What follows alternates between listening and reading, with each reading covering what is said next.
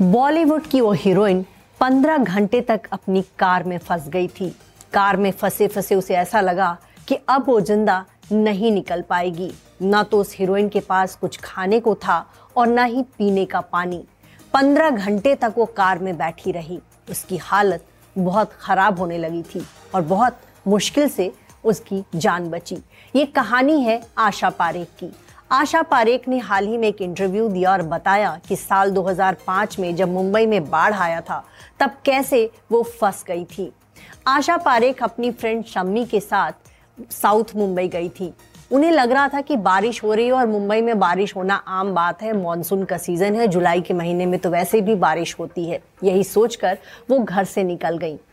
लेकिन जब वो लौटने लगी तो उनकी कार कमर भर पानी में फंस गई। कार के चारों तरफ़ इस तरह से पानी था कि वो बाहर तक नहीं निकल सकती थी। अगर वो बाहर निकलती तो कार के अंदर पानी भर जाता।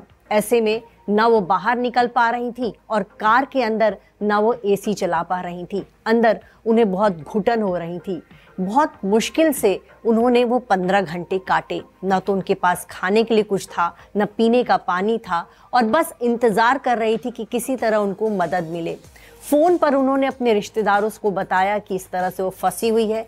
लोग भी जहाँ के तहाँ फंसे थे, कोई किसी की मदद नहीं कर पा रहा था, क्योंकि साल 2005 में जब मुंबई में बाढ़ आया था तो पूरी मुंबई में जो है लोग अलग अलग थलग पड़ गए थे। बहुत सारे लोगों की मौत भी हो गई थी, बहुत सारे घर तबाह हो गए थे और काफ़ी परेशानी भरा वो वक्त रहा और उसी परेशानी में फंस गई थी आशा पारेख। वो समय ऐसा था जब बहुत से बॉलीवुड सितारों के घर के अंदर भी पानी घुस गया था।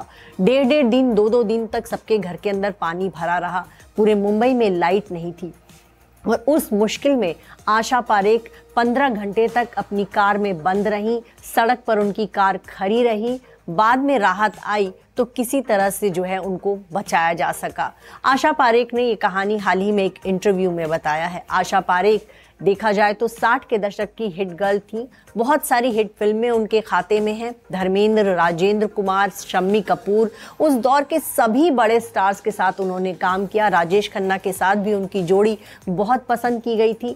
आशा पारेख ने करीब 40 साल तक फिल्मी दुनिया में काम किया और 100 से ज़्यादा फ़िल्मों में, में जो है वो नज़र आई।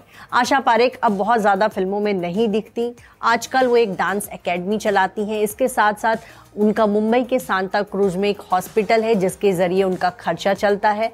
डांस एकेडमी और इस हॉस्पिटल के ज़रिए जो है वो अपनी आमदनी कर रही हैं, जो भी इससे कमाई होती है, उससे उनका खर्च चलता है। आपको बता दें, आशा पारेख ने शादी नहीं की, ना ही उनकी कोई औलाद है, वो अकेली हैं। आशा पारेख का नाम कभी फ़िल्म मेकर नासिर हुसैन से जुड़ा था। कहा जाता है कि नासिर हुसैन की खातिर ही उन्होंने शादी नहीं की। नासिर हुसैन पहले से शादीशुदा थे और आशा पारेख नहीं चाहती थी कि उनका घर टूटे इसी वजह से उन्होंने उनसे शादी नहीं की। आशा पारेख का फिल्मी करियर बहुत सफल रहा उस दौर में साठ के दशक में उनकी जो फ़िल्में आया करती थी, उसमें कश्मीर के नज़ारे होते थे, बहुत अच्छे गाने हुआ करते थे, आशा पारेख का डांस हुआ करता था। उस दौर में बॉलीवुड की जो उम्दा डांसर्स थी, उनमें से एक थी आशा पारेख। उनकी फ़िल्मों में हर फ़िल्म में एक अच्छा डांस हुआ करता था, जैसे माधुरी दीक्षित की फ़िल्मों में डांस हुआ करता था। वही कुछ था आशा पारेख की फ़िल्मों के साथ भी, कि उनकी हर फ़िल्म में उनका एक अच्छा सा डांस हुआ करता था। और उस दौर में उन्होंने बहुत कामयाबी देखी, लेकिन सत्तर का दशक आते आते उनका करियर जो है ढलान पर आने लगा, उनको जो है साइड रोल मिलने लगे और फिर उन्होंने फ़िल्मों में काम करना छोड़ दिया। आशा पारेख जो है, बहुत सारे अवार्ड जीत चुकी हैं, उनकी एक्टिंग के लिए उनको सराहा गया।